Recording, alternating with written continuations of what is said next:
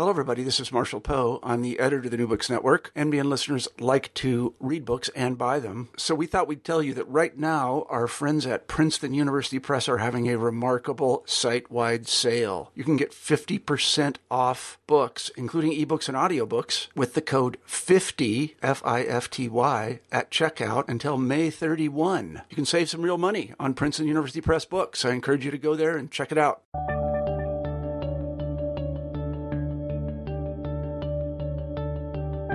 Hello, everybody, and welcome back to New Books in History. I'm Marshall Poe, your host. Each week we pick a new history book that we find particularly interesting, and we interview the author of that book. This week I'm happy to say we have Catherine Epstein on the show, and we'll be talking about her new book, Model Nazi Arthur Greiser and the Occupation of Western Poland.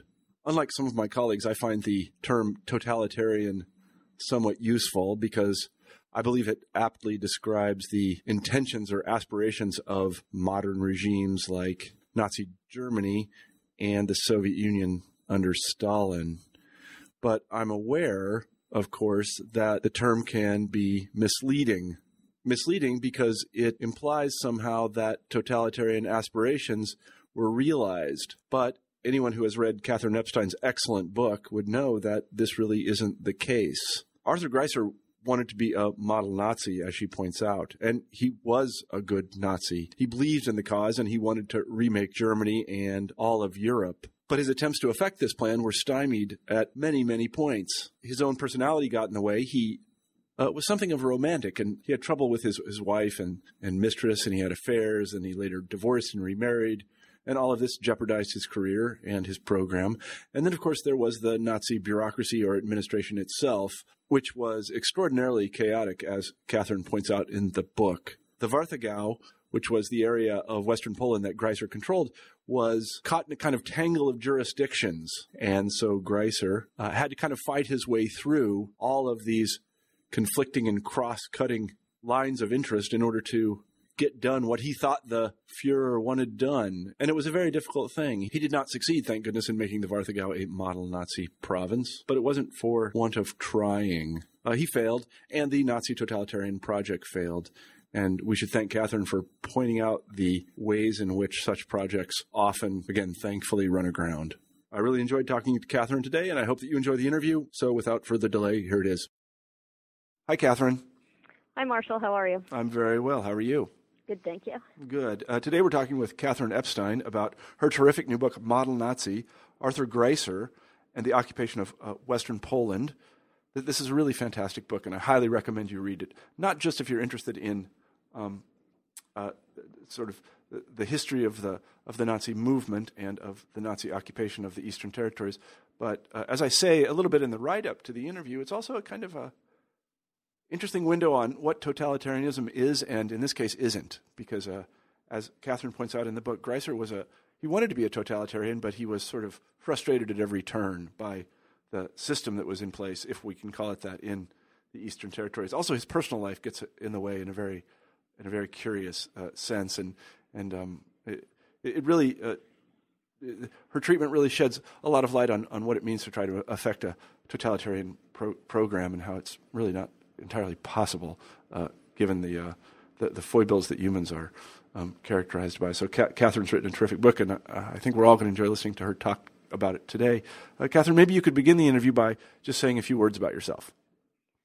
So let's see. I guess I'm the daughter and granddaughter of refugee historians. Both my grandfather and my father were historians of Germany. Hmm. I think I really became a historian of Germany as a part of a failure of imagination. It was sort of a family business. And so that's how, um, you know, I sort of got interested in history. Um, my grandparents were unusual in that they remigrated back to Germany, and so we went and visited my grandparents every second summer in Germany. So I was in Germany frequently uh-huh. um, as a child and as an adolescent.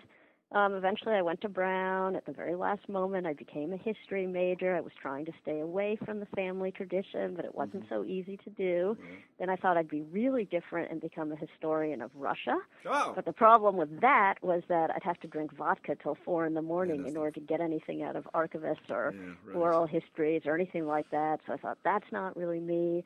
And in the end, I ended up in German history. Uh-huh. Um, I did. I went. I worked at the German Historical Institute between.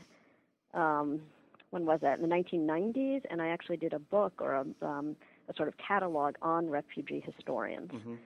After that, I went to Harvard and I got my PhD at Harvard. I wrote my dissertation with Charlie Maier, Mm-hmm. and uh, my first book was on, or sort of first real book was on East Germany um, and the um, longtime communists who ended up ruling East Germany. This was right when the Berlin Wall had opened, when the archives were just starting to open up for East Germany, and so I was really psyched to um, sort of get in there and write Mhm. this book on East Germany. Uh, the problem with East Germany is that in the end, other than the book that I wrote, I found a lot of the archives really boring, and so I couldn't possibly imagine writing another book on East Germany. So that's when I started to sort of look around and think about another kind of topic. Mm-hmm. So what happened was this was now in the early 2000s. Um, I was reading various books and thinking a lot about East Central Europe, and everyone was thinking about ethnic tensions and ethnic cleansing. And I decided, well, since I'm not going to work on East Germany, I should think about something else to do. So what I then did was I thought, wow, well, think about Polish German ethnic cleansing, and there have been all these waves of Polish German ethnic cleansing. And I realized I don't know Polish. But I live in Amherst, which is in western Massachusetts, where there's a pretty strong Polish minority, largely in Chicopee, Massachusetts. Mm-hmm. And remarkably, Polish is taught at the University of Massachusetts. Mm-hmm. So, in one of these years um, of teaching, I basically organized my teaching schedule around the teaching schedule of the person teaching first year Polish at UMass. And I went religiously to his class every morning and, um, you know, learned Polish enough to be able to kind of work through documents. So that then made the project um, possible. One day I was reading actually Norman Naimark's book on ethnic cleansing in the 20th century, and I realized that I could do a project that would study um, different waves of ethnic cleansing between Germany and Poland between 1880 and 1950 if I focused on this region of Posen or Poznan. So I wrote all the grant recommendation, uh, grant um, applications, and everything like that, and um, was all set to do a history of the escalation of ethnic cleansing between Germans and Poles. Then what happened was I got the grants, I went to Germany, got into the archives, and I realized actually each of the actual waves of ethnic cleansing had been fairly well studied. So my work would simply become a sort of synthesis of all those waves. But then I came across this character, Arthur Greiser, and I realized that his life spanned all of the sort of four waves of ethnic cleansing that took place in that region. And I realized that almost nothing had been done on Greiser. And then slowly but surely, I realized that there was quite a bit of documentation available on him. Um, so I spent a sabbatical in Berlin. Um, I went to um, archives in Poland. Usually, I had two kids at that time, so usually I'd leave Monday morning really early to go to Poznan, and I'd spend all week in the archives. I'd come back Friday evening to Berlin, and um, did a lot of archival research in that way. At that point, I had not yet connected to any family members, and I didn't know actually how to get hold of any fa- family members because Greiser is a fairly common name. And I also knew that the Greiser survivors were women, his daughters were women, and I presumed that they had married names. Mm-hmm. So I didn't know what to do about finding Greiser family members. But I kept at it at the archives. I found lots of other interesting material, and um, that all worked very well. And I was all set to write this biography. And I came home to the United States. I started writing this biography, and then the most amazing thing happened, which was that one morning. Um, an email showed up in my box, and the person who'd sent it was Katrin Greiser. Oh. What that meant was that the family had found me. So Katrin Greiser is interesting. She is um, Arthur Greiser's grand niece.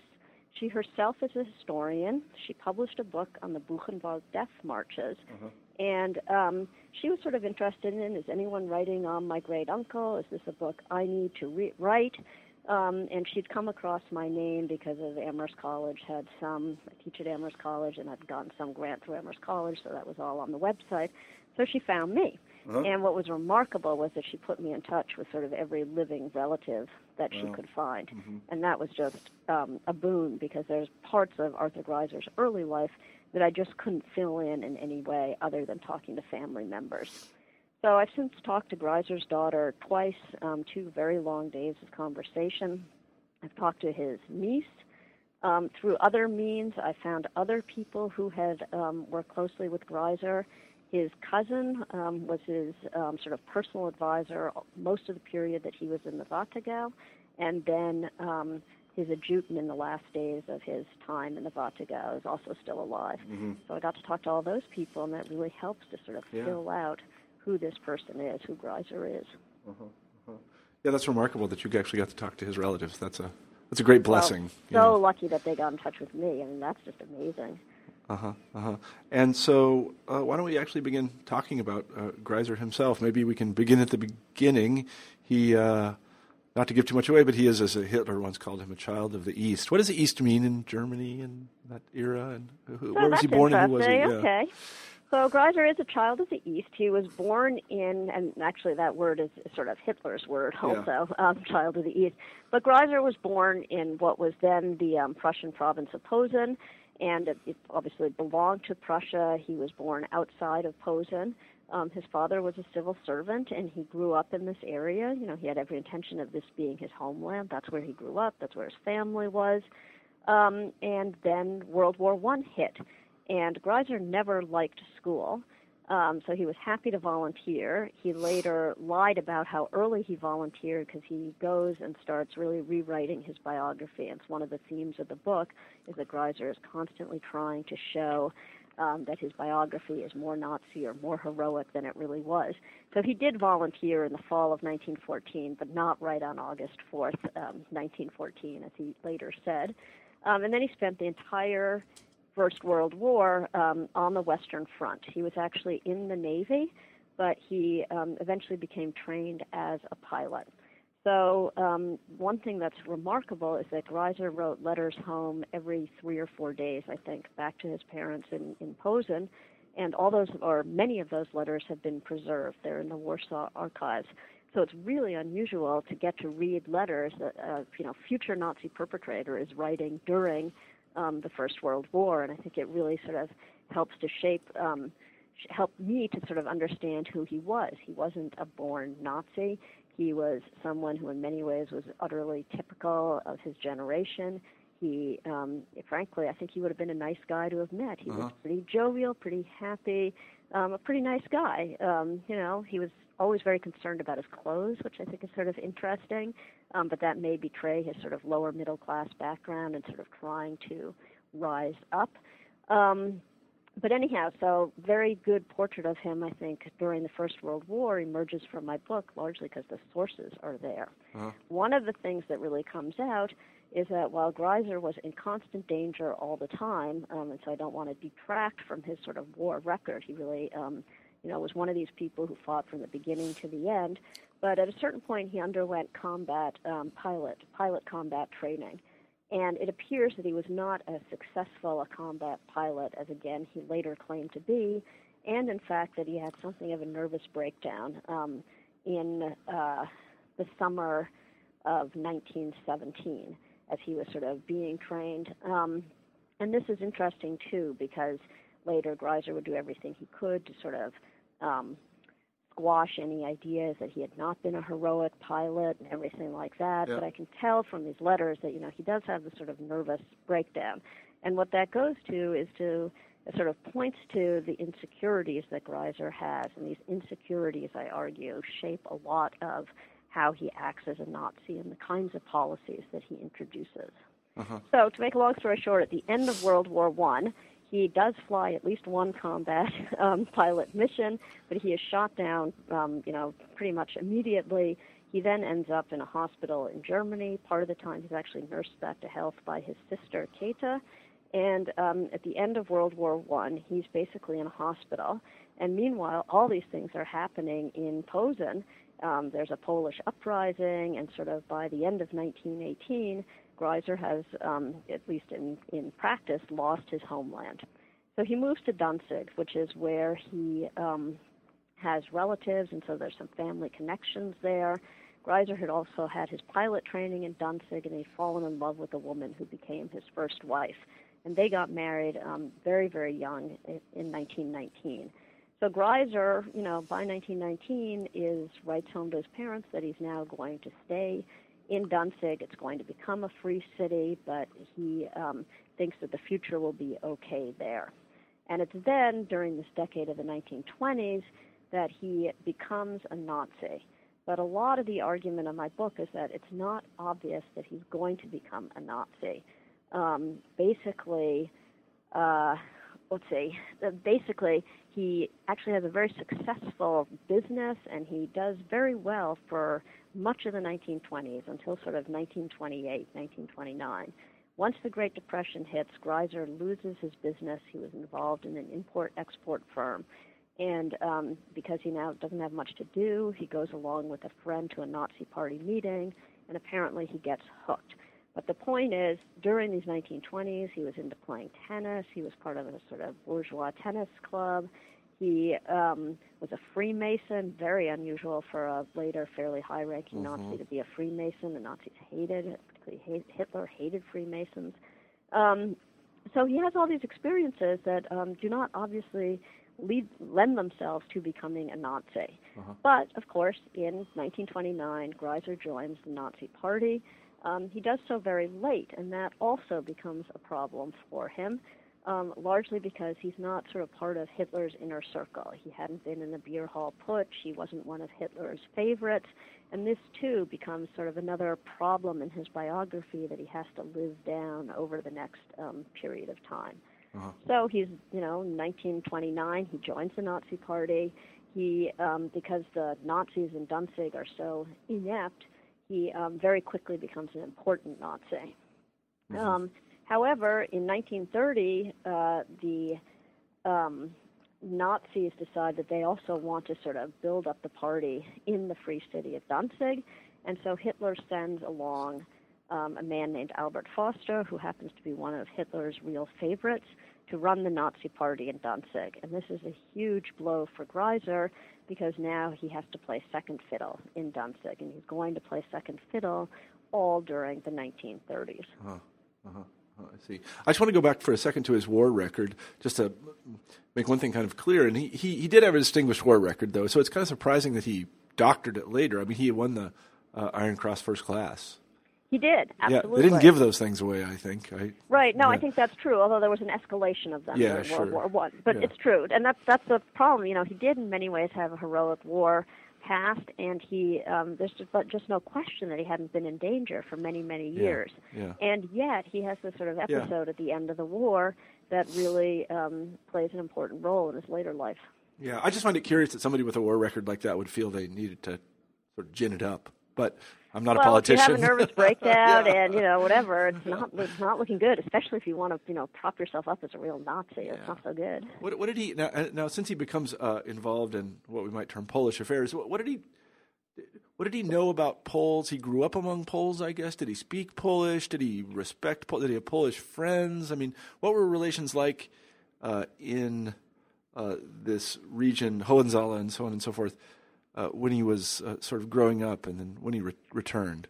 So when um, you know the, in that Prussian province of Posen, there were roughly one third Germans and two thirds Poles. And in the period that Greiser was growing up, you have you know lots and lots of national polarization. It appears that the Greiser family was um, not necessarily militantly anti-Polish. It appears that Greiser did know some Polish from playing with Polish kids but it also is clear that by the end of that period, by sort of you know 1912, 1913, 1914, his father had become a fairly important official within um, the what's it, the HTK, this um, you know fairly right wing or very mm-hmm. right wing German organization that was um, very much geared towards um, German dominance of this Pole of what well what they consider a German region, but where there were a lot of Poles, and so they really wanted to Germanize this region for once and for all. And it seems like the Greiser family was caught up a little bit in that, at least. There's a lot of dispute about how anti Polish Greiser was during um, his school years. Polish commentators writing right about the time of Greiser's trial in 1946, they insisted that Greiser was militantly anti Polish already then. But some people who testified at the trial, who were themselves Poles, thought that um, Greiser was actually, you know, he was polite. He was not um, not so anti-Polish necessarily.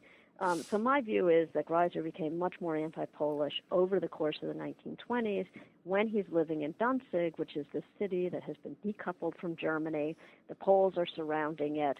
Um, the Germans in Danzig are frustrated by the Poles. They feel like the Poles have too much um, too much power to intervene in the, in the affairs of the free city.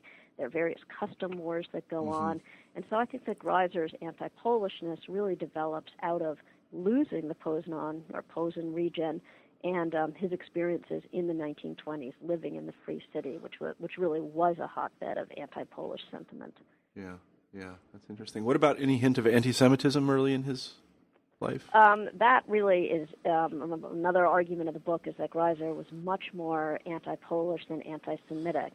So we know that um, in his youth that his parents were quite good friends with a Jewish merchant, and um, there are various signs that the Greiser family maintained relations with this Jewish, um, the Jewish father in particular. Um, at one point during World War One, Greiser mentions in a letter that he's going to meet with that Jewish merchant um, on one of his leaves, and for some reason the meeting doesn't take place. But what's interesting is um, Greiser doesn't seem to have anti-Semitic sentiments per uh-huh. se.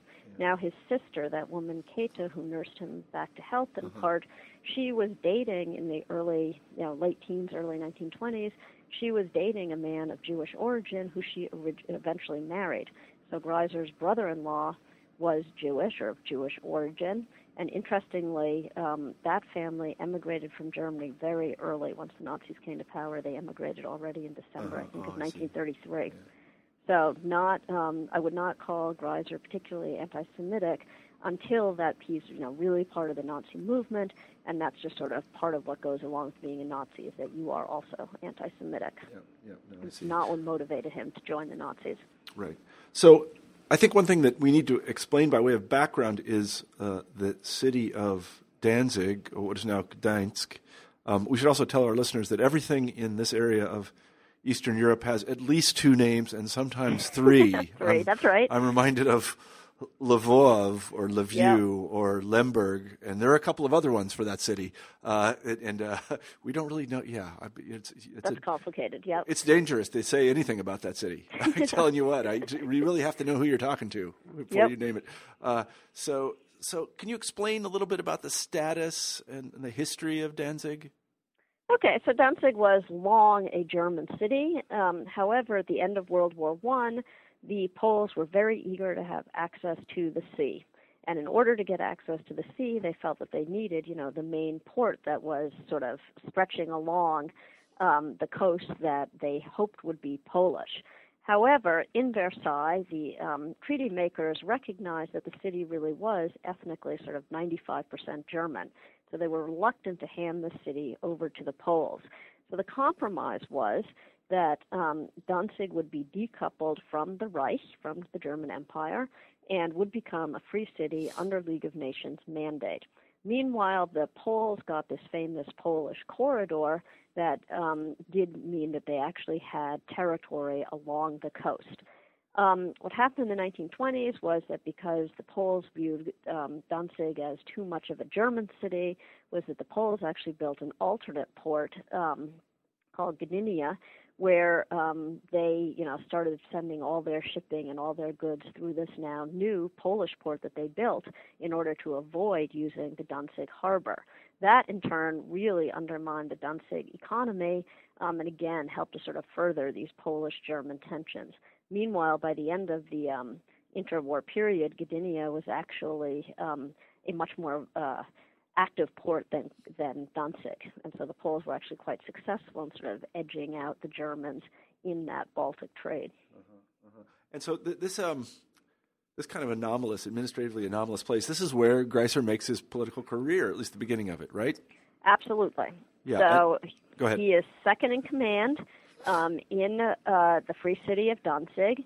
He um, and in 1934, so for the period between 1930 and 1934, he's the second Nazi in command. He's very militant. He does everything he can to sort of Nazify the city and get people into the Nazi movement.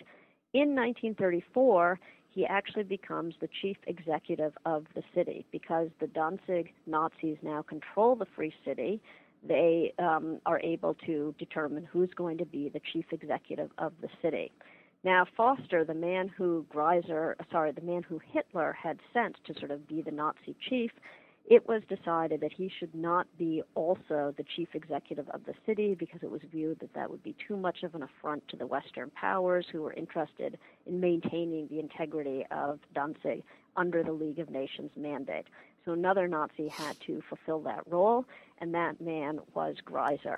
Now, because of this huge rivalry between Greiser and Forster that develops, um, it's already you know there as soon as Forster arrives in 1930, but it gets more and more pronounced over the next few years as Greiser would really like to have more control and more power in the Free City, and Forster obviously doesn't want him to have more power and more control. So you end up having this great rivalry. And what's interesting about the rivalry is that it also shapes Greiser's policies so that by the late 1930s, Greiser is thinking of ways to sort of profile himself to become, you know, sort of the man to go to in Danzig. Um, but he always has this problem in that Forster has his um, has Hitler's ear, and Forster can always get Hitler to sort of side with him. Now, for Greiser, what that means is that he's looking for other allies. Um, and part of what he starts to do is sort of curry favor with the um, representative that the League of Nations sends to um, Danzig. That's the Swiss historian Carl Burckhardt. and um, in the late 1930s, Greiser actually advocates fairly moderate policies in comparison to Forster. And this is also interesting because in the late 1930s, Greiser is not pushing to throw out the um, Jews from Danzig, whereas Forster really is. Now, um, in the end, Greiser lines up and does help push out the, the Danzig Jews, but he tries to sort of moderate that for a few years. Um, in the end, though, he also pushes out the Danzig Jews, and what's interesting is that um, at the time this was viewed as a huge scandal that the Jews of Danzig were being forced out even before, you know, the Nazis occupied Poland or anything like that. Now, of course, you know, so Greiser's daughter views that as one of the positive things that Greiser did. He helped the Jews get out of Danzig. So it's very interesting how our yeah. perceptions of these things change. Uh-huh, yeah.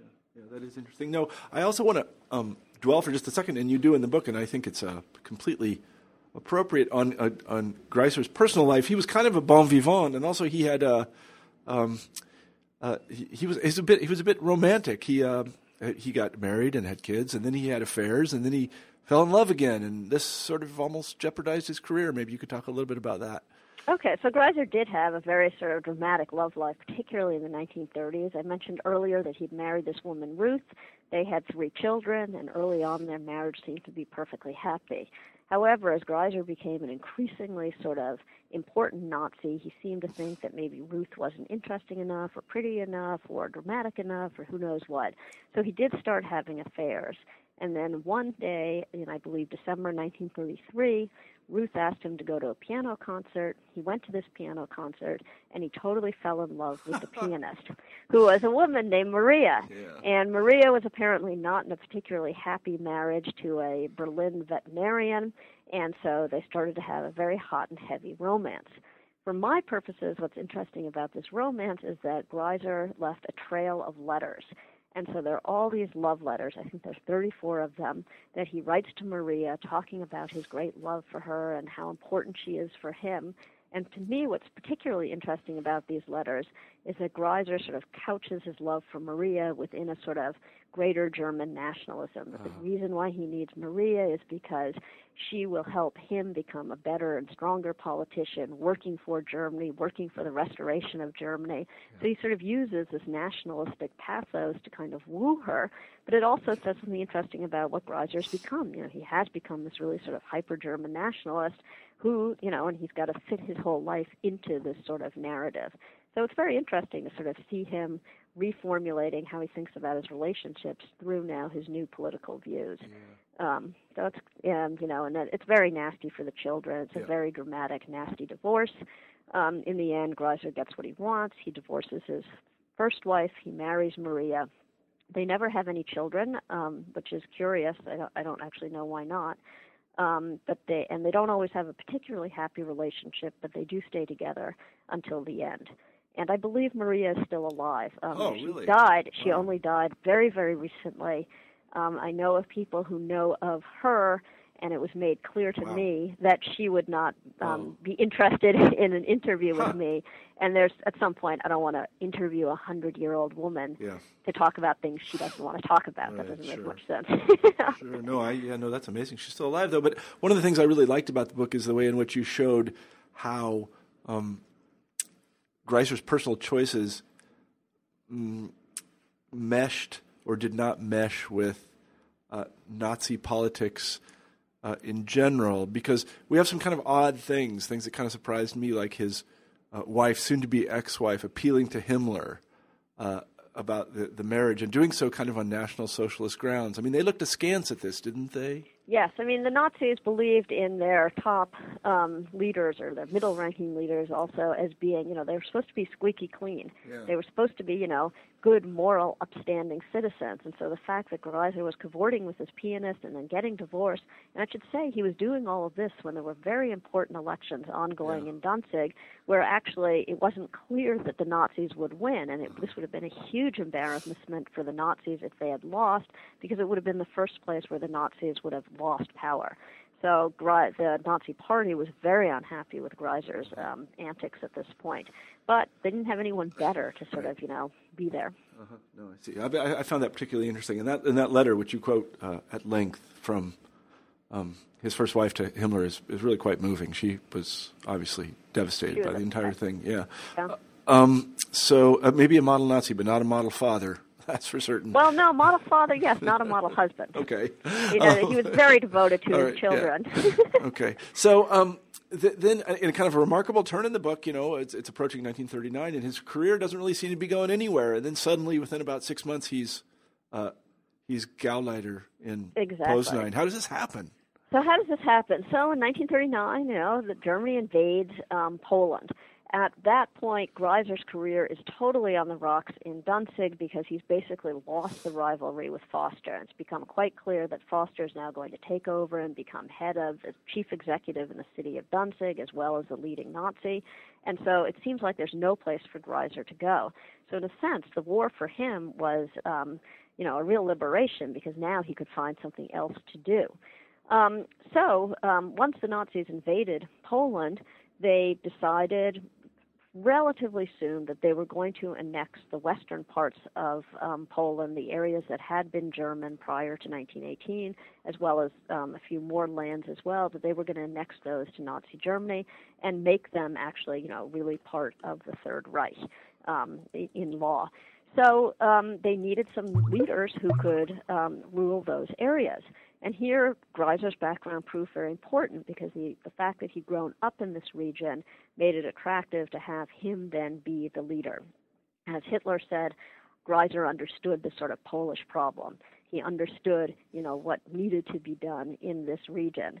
And what needed to be done, as far as the Nazis were concerned, is that it was necessary to sort of Germanize the region, to make it look like Germany, and to eradicate all sorts of Polish influence.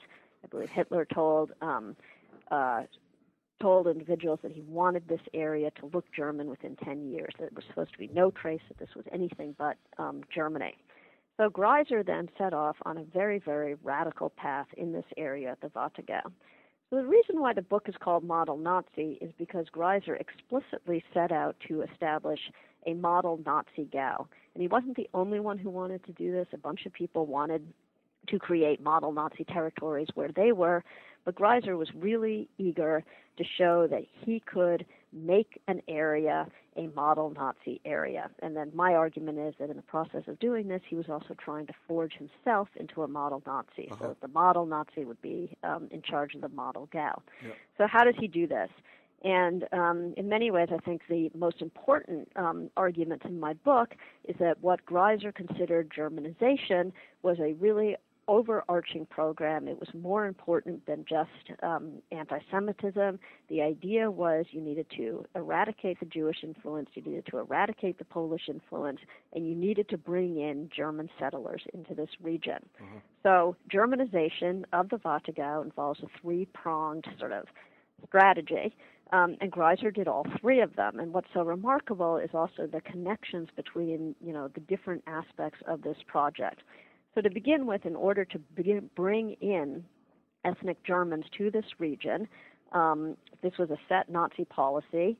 And what the Nazis did was they decided that the Baltic Germans, Germans who were ethnic Germans who were somehow endangered by Bolshevism, that these individuals should be the first to come to Nazi Germany and to resettle these um, eastern areas of the Reich. So altogether, um, Greiser was very eager to get these um, resettlers. Altogether, about a half million resettlers came to the Warthegau. Then the question became where to put them. Yeah. And the issue there was, um, uh, well, the problem was you couldn't quite get rid of Jews in this way because Jews largely lived in tenement slums in um, in Łódź, in the eastern, in this very large eastern city. But you may know it as Lodz or. Uh-huh. Um, it's written in different ways. It's another one of those cities with three different names. but anyhow, so um, the idea was let's get rid of Poles. Um, and so all the Poles who have nice apartments and um, nice houses, we have to get rid of them in order to make way for the German resettlers. That was true of the urban resettlers, and then the Nazis also brought in lots of ethnic German peasants. Um, from areas of eastern Poland. They signed agreements with the Soviets so that they could do this. And those um, ethnic German peasants needed Polish farms in order to um, live or be resettled significant, uh, successfully. So what you have in the early part of the um, occupation of the Warthegau is a movement whereby many Poles are displaced and ethnic German resettlers are brought in. At the same time, um, Greiser insisted on having that city Łódź in the Warthegau because it was such an important um, industrial area. He wanted to have more urban space than just Posen. Um, and so he got Łódź to become part of his Warthegau, but in the process he added um, many hundreds of thousands of Jews. So there were roughly, I think, 425,000 Jews in the Warthegau when Greiser got started um, about 4.2 million Poles and about 325,000 Germans. Yeah. And so that was the problem for Greiser. He needed to have a lot more Germans and a lot fewer Poles and Jews. So um, right away, there's this process of deporting Poles. Then what happens with the Jews is really pretty interesting. So the Jews are ghettoized. Um, this is the first area where they are ghettoized. The first ghetto to be established in Nazi occupied Europe is, in fact, that Łódź ghetto. It's already set up in April of 1940. And for the next few years, the um, Jews are in that ghetto. Very nasty um, conditions um, persist. However, in Łódź, also in that ghetto, there emerges a movement to sort of work. The idea is um, Chaim Rumkowski, who's the Jewish um, leader of that ghetto, comes up with this scheme of if we Jews work, then um, the Nazis will recognize how important we are, and we will therefore be saved. And so the idea was sort of to work themselves so that they um, would, you know, so they would be allowed to live in order to work. So what then becomes interesting in terms of Greiser and the final solution, because he does become the sort of initiator of the final solution and many people know Greiser primarily in that role. If you read most, you know, most books about the Holocaust, there will be a line that um, in December of 1941, Arthur Greiser began or initiated the mass gassings of Jews um, in the Warthegau. It was the first place where that actually took place. Uh-huh. So. Um, what's particularly interesting about what Greiser does with the Jews is he sort of has a dual policy. The dual policy is that those Jews who um, can't work quote unquote, they um, are soon eliminated or you know murdered. It's a Nazi euphemism, and um, Hitler. Uh, Greiser appears to get an explicit um, approval from Himmler to begin that mass murder of Jews. On the other hand, Greiser also has a very developed program for Jews to actually engage in labor. And what are they doing? They're actually doing Germanization projects. And so mm-hmm. what you have is these Jews being exploited, but they're being exploited in order to improve the infrastructure of the Warthegau in order to make that region look German. So in a sense, you needed the Jews in order to make the region German. The other thing Greiser, of course, does is he expropriates all the Jews um, of all their possessions. Um, all of that money ends up in bank accounts that are under his personal direction. And again, Greiser uses money from um, the expropriated Jews in order to sort of fund his various infrastructural projects. So what I've always found so intriguing is, is the way the sort of, you know, bringing in of ethnic German resettlers, the removal of Poles, the use of Jews either um, in death through their expropriated funds or in life through um, their exploitation of their labor. That all these projects, it's, it's one big interconnected project to Germanize the Warthegau. And that's uh-huh. what's really striking to me is that this is an overarching, it's an overarching plan for how the Nazis are going to make a region German that had not been German. Uh-huh. And it goes to, you know, the point that the Nazis were more about just the final solution. They uh-huh. really wanted to demographically reorder all of East Central Europe. And the Warthegau is the place where this mostly took place, or it was the place where it, it um, saw the greatest radicalization of the policy, not only the final solution, but also all these other um, projects uh-huh. to make the area German. Yeah. Well, one of the things that I found very interesting in the book was the degree to which, um, although there was a kind of general plan, that uh, people like Greiser and also Frank, who was the head of the government general and a little bit to the east of there, uh, and also, also Forster himself, uh, and I would include Goering here, ha- had to adapt to uh, things that came both from within the administration and also from on high. And I'm particularly thinking of the resettlement of these Baltic Germans um, and, and the way in which they uh, tried to deal with that because it, these things weren't really thought through. So, for just to give you an example, and I kind of want to hear you talk a little bit about this. So, it's decided that all these Baltic Germans are going to be moved into uh, um, um, the into the Warthegau, and to make space for them, they're going to remove all these Poles. Where are the Poles going to go? So where are the Poles going to go? The Poles, um, as much as possible, they are deported eastwards. So um, several hundred thousand of them are deported eastwards. But then, starting at sort of late 1940, early 1941, all those trains that were bringing Poles to the government general are now bringing German soldiers eastwards. So it becomes much harder to transport Poles eastwards, um, and so there's actually a stop in the deportations. However, as the Germans rev up their military machine, they're sending a lot of German soldiers eastwards as well as westwards, and so what they do is they deport a lot of Poles to Germany proper in order to do forced labor, uh-huh. essentially slave labor in Germany. Uh-huh. So that's where they go, and in the end, um, Greiser manages to get rid of about 700,000 Poles, uh-huh. either by sending them eastwards or westwards. So he has quite a bit of demographic success. By the end of his time in the Warthegau, there roughly 25% of the population is German. Um, but that involved an enormous amount of dislocation, an enormous amount of murder, um, you know, enormous amount of very nasty policies, and yet only 25% of his region was German. Uh-huh. Yeah, I mean, in a book that I like very much by Christopher Browning about, um, uh, I can't remember exa- exactly what it's called, it's something called like The Origins of the Final Solution or something. He, uh, if I recall, and I haven't read this book for a couple of years, he really focuses on this decision and, and says that it's right at this moment that it's it's decided to pursue a kind of more radical course. Because even at this time, if I recall correctly, and you'll please correct me, mm-hmm. th- there were still musings about Africa for the Jews and other kind of things like this that we kind of forget. Can you speak to that a little bit? Okay, so there's quite a bit of discussion about, you know, when did Hitler actually decide on the final solution, and particularly the final solution of the Western European Jews. So pretty early on, you know, as soon as the Soviet invasion um, takes place, the Nazis are in Eastern Europe. They're in, you know, Belarus and Ukraine and places like that. In the summer of 1941, they are already murdering entire communities of Jews. But that is pretty far eastwards. Yeah. Um, so it's also, though, in that same summer that it appears that Greiser and others in the Warthegau are thinking, oh my God, we have all these demographic pressures. We've got all these Jews in the ghetto. We don't know where we're going to be able to send them. We want to bring in all those ethnic German resettlers. Many of them are there, but they're in camps. What are we going to do with them? We've got way too many Poles. What are we going to do with them? And so there sort of emerges um, a sort of improvised solutions. And what's striking here is that there's a lot of role for initiative of these individual regional leaders.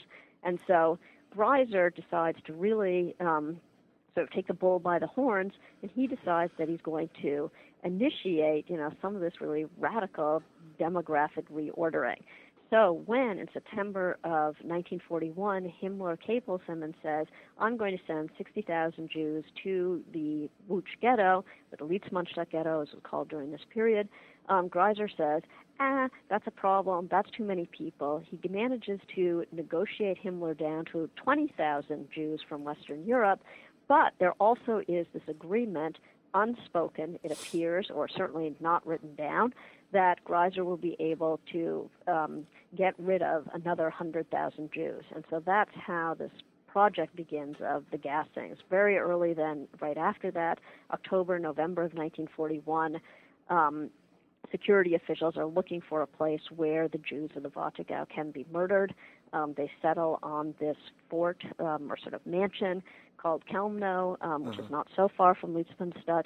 And already in December of 1941, the mass gassings begin. Um, in this situation, there are three gas vans that um, prisoners are put into, and then the gas vans are driven around, but the carbon monoxide is going inside the van um, rather than outside, and so that's how those Jews are murdered. And about 160,000 Jews are murdered in Chelmno. It's a lot um, uh-huh. of individuals murdered in this way. Uh-huh. Uh-huh. Um, I want to emphasize also that um, you know Greiser, because he had all these personal problems in the Nazi regime, he's very eager to show that he can be a real Nazi. And I think part of the reason why he adopts this fairly radical course is because he wants to show finally he can do it. He can be a Nazi with the best of them. And so I think all of these sort of biographical factors lead up to the radicalization of his policies. Mm-hmm, mm-hmm. Um, one of the things, again, that uh, that Browning points out in a lot of his work is that the, the, the legal issues involved in um, both relocating or, or um, resettling people and in murdering them uh, were, were, often thought about a little bit more seriously than we would uh, than we would we would imagine uh, the, the, Nazis to have thought about them. Was this true in the Warthegau as well? I mean, people will know about the Wannsee conference, which largely deals. with um, So it's true in the sense um, the Warthegau is, although it is technically next to the Third Reich, it is technically part of the Third Reich. There is still a different sort of legal system in place, and largely what the legal system is is Greiser rules by decree, and this uh-huh. is on purpose. Um, Martin Bormann, who's um, you know very close advisor of Hitler's, is very eager in the eastern areas to secure sort of free play for the Nazis so that they can kind of carry out their projects. And um, there's a lot of opposition to this in the Berlin ministry. So many Berlin ministries, particularly the Interior Ministry, but also the Ministry of Foreign Affairs, the Ministry of Ecclesiastical Affairs, those ministries are very upset that people like Greiser are just issuing decrees about matters that they believe they should have yeah. um, legal rights over. And one of the things that Greiser does so successfully is that he basically manages to just shove out all of the Reich um, bureaucrats in the sense that those Reich ministries don't have a say in the Warthegau. And eventually Greiser gets Hitler's approval for this. So um, fairly early on, you know, in 1941 or so, Greiser is pretty much in complete control to do as he wishes in these areas. Uh-huh. There are legal stipulations in place. Um, but they are, for example, in 1940, Polish and Jewish property is simply expropriated. So no Poles actually own property other than, I believe, a thousand marks of personal property. Uh-huh. And the same thing, the Jews, they are just expropriated by a law of September 1940. So in some cases, there's sort of a guise of legality, but it's completely arbitrary law. Uh-huh. Uh-huh. Yeah, no, that, I think that that's very that's really very interesting. Uh, it seems to me that a lot of this was sort of decided on an ad hoc basis. But you, mentioned Hitler, and one of the fascinating things I think about your book is that uh, here we have a good example of someone who was a, um, a, really a kind of a top Nazi and a perpetrator in the final solution, and also all this ethnic cleansing of Poles. But he wasn't close to Hitler, was he? He wasn't, and that was um, a source of great dismay for Greiser. Greiser wanted nothing more than to be close buddies with Hitler, and it just didn't happen and it was very frustrating for him. And so again, it was another one of these sort of frustrations that he had um, really for years. And he just could never get close to Hitler. Hitler already had his set group of friends, and that was um, a challenge for Greiser. What Greiser did was that he then fostered relations with other top level Nazis. So another reason why Greiser becomes at the sort of forefront of the demographic reordering of um, Nazi Germany is that he becomes good buddies with Himmler. Um, Himmler frequently comes to Posen. Himmler really sort of develops a liking for Greiser, Greiser for Himmler likewise. Um, and so Greiser becomes sort of uh, Himmler's henchman, if you uh-huh. like, in the eastern areas. Yeah. And again, it's another reflection of the sort of poor relationship that he has with Hitler. Yeah. So, uh, so Himmler is very important in allowing Greiser to um, to do the things that he does. Absolutely. He's his patron. Yeah, and that, that was important. Absolutely. And again, because I, am kind of speaking about the or uh, uh, referencing the, this notion that that you know we think of these totalitarian regimes as kind of top down and looking like pyramids and so on and so forth, but actually they were. I think, and your book shows this very well that they were cr- cross cut by all kinds of um, uh, of personal rivalries and also uh, institutional overlap and, and really just confusion. Absolutely, and it also it goes to, it speaks to the importance of persons in this regime. Yeah. You know, in totalitarian regimes, persons you know they're cogs in machines, right? The machines yeah. were smoothly functioning. That is not the Nazi regime at all. Yeah. What is striking about the Greiser story is how much personal influence he has, how much he can change in his little area how much personal power he has yeah. and how different his policies are than say the policies of other eastern leaders uh-huh. who are in many ways not nearly as radical they yeah. have different takes they have different projects yeah. um, so it's striking how in such a totalitarian regime if you want to call it that yeah, sure. um, there are there's there's so much room for individual maneuver, yeah. and that that maneuvering makes a difference. It makes a difference in the lives of the victims. Yeah, it really yeah. does. Yeah, no, I think it's a, that's a that's a fascinating thing uh, that, that we we tend to think about these regimes when we use the word totalitarian, and I don't mind it particularly, uh, using this kind of machine like Mm-hmm. But then you actually get into the personal lives of these people and their friends and their aspirations and their loves and their foibles, and it's not uh, like a cog in a machine at all. Not at all. It's no. really very complicated to right. understand it. And I think anybody that's ever sat in a faculty meeting or a board meeting knows that. that it just doesn't, you know, you can look at that organizational chart all day long, but it doesn't really bear very much uh, sort of it, it doesn't reflect reality. Right. um, Very good point. So, so uh, uh, the the um, the end is nigh. Uh, the, the the Soviets are on the way. The war is lost. What does Greiser do? So poor Greiser. Um, all right. So in 1945, the Soviets are coming. They're attacking the Warthegau, and um, Greiser gets a message from Bormann telling him to flee the Warthegau. And Greiser, because um, some level he really is a good Nazi, he follows Bormann's orders. But he immediately, when he gets to Berlin, he's essentially slapped in the face for um, uh, fleeing from the Warthegau before the Soviets are actually there. And so Greiser then becomes this image of this cowardly Nazi who's abandoned his post before he absolutely had to. And this is um, just devastating for Greiser that at the end, for everything that he's done for the Nazi movement, this is sort of how he's perceived as this great coward who left his post too early. Um, Greiser spends the last months of the Nazi regime trying to curry favor with Hitler, trying to speak with Himmler. He does actually meet with Himmler, but he's never able to see Hitler. So the last months of the Nazi regime are just awful for him because he's trying to reestablish his Nazi bona fides. Or um, then um, Greiser, at the end of the war in 1945, he's arrested by the Americans. Um, he spends some time in um, internment camps in Western Germany, and in March of 1946, he's extradited to the Poles. There had been various agreements whereby perpetrators who had um, perpetrated crimes that were specific to a particular region would be extradited to that region or to that country and put on trial there. Greiser's trial took place in um, July of 1946, and it is a very interesting event. Um, it was the first of seven major war crimes tribunals held by the Poles. Um, but it was also interesting because the Poles were very aware of what was going on in Nuremberg, and they sort of tried to structure their trial around the Nuremberg charges while also using Polish law. And this was not altogether a happy fit, but what it meant was that Greiser was charged with some of the same crimes as the um, criminals at Nuremberg.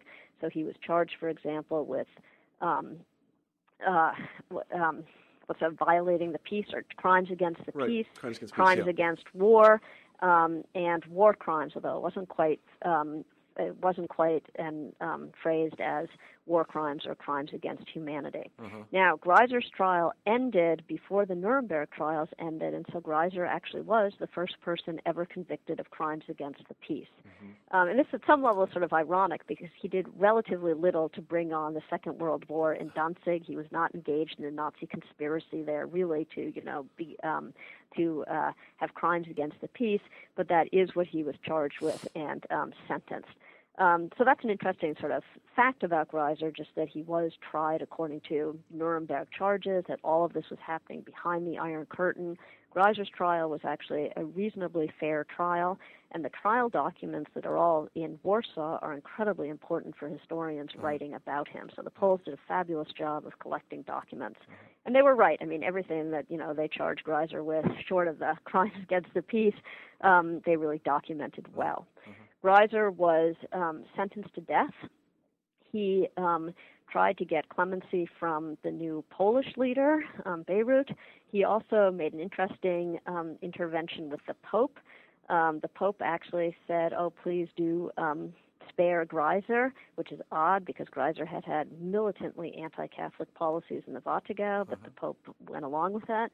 And um, Poles weren't interested. They were furious at the Pope, and they hanged him um, July 21st, 1946. Mm-hmm. This was a big hanging. There were about 15,000 people at the hanging. There are, you know, a lot of pictures of the hanging. You can just see a sea of people mm-hmm. watching Greiser being hanged. Mm-hmm. Um, and that was that. Yeah. What uh, kind of defense did he mount? Did he try to defend himself?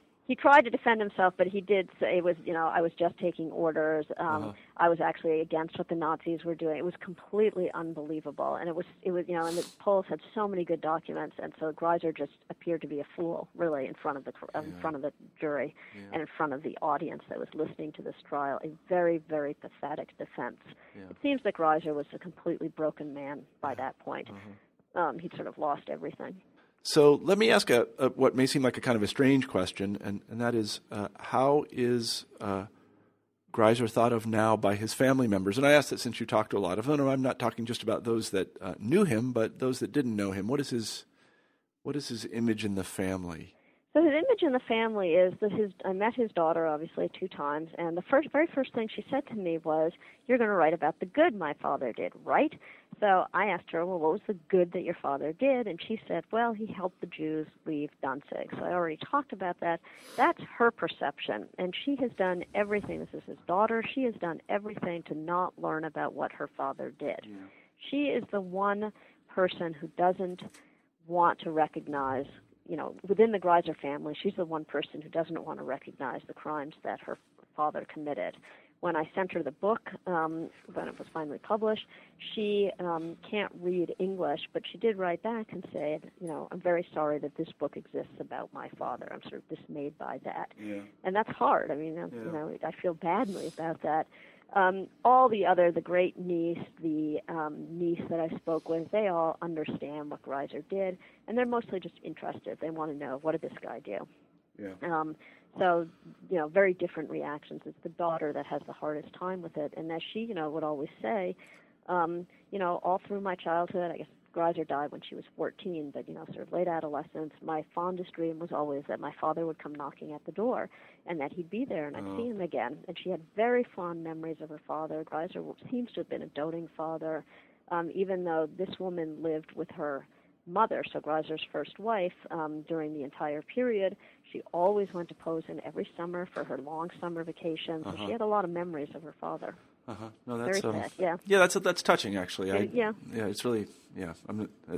I don't have any sympathy for Greiser, but certainly. but for the daughter. Yeah, yeah I, I, really do. Yeah, that's that's that's sad. Uh, so anyway, thank you very much for being on the show. It's a really terrific book. We've taken up a lot of your time, and and I really want to recommend people go out and read this book. It's a meticulously researched. It's extraordinarily well written, and it tells a fascinating and important story uh, for really anybody interested in not only Nazi Germany, as I said, but also uh, kind of um, the politics and structure of all uh, regimes of this type. I want to call them totalitarian. I understand that's a, a, bit of a controversial thing to say, I suppose, but nonetheless, I think it really sheds a lot of light on, on this important topic. Let me uh, ask you to close the interview uh, in a way we previously agreed, and that is by naming a couple of books that uh, you think our listeners should read on this topic, this being, uh, you know, Nazi activities um, in the occupied territories or the lives of important Nazis, that kind of thing?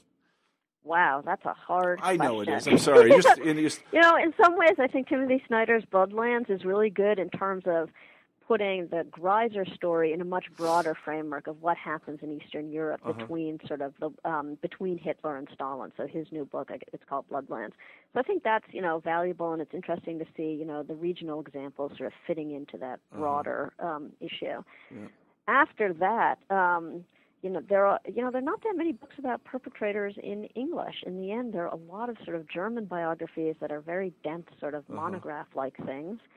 Um, you know, I like a lot of memoirs dealing with this era. I mean, a book that's just fabulous is a book called Nine Lives about um, Polish Ukrainian ethnic cleansing. It's not uh-huh. exactly about this period. It happens in this period, but you know, really sort of dramatic, sort of what happens in this area, yeah. the dramatic upheavals that take place um, it's just it's an incredible history, and the lives that people led are just extraordinary. Mm-hmm. And you know, Greiser himself personally shaped the lives yeah. that so many people led in that area, and obviously shaped them for the worse. But the stories are incredible. Uh-huh. Well, those are good suggestions. Um, we've had Tim Snyder on the show, and uh, he will be appearing on um, what some of the listeners may know as the New Books Network um, a little bit later.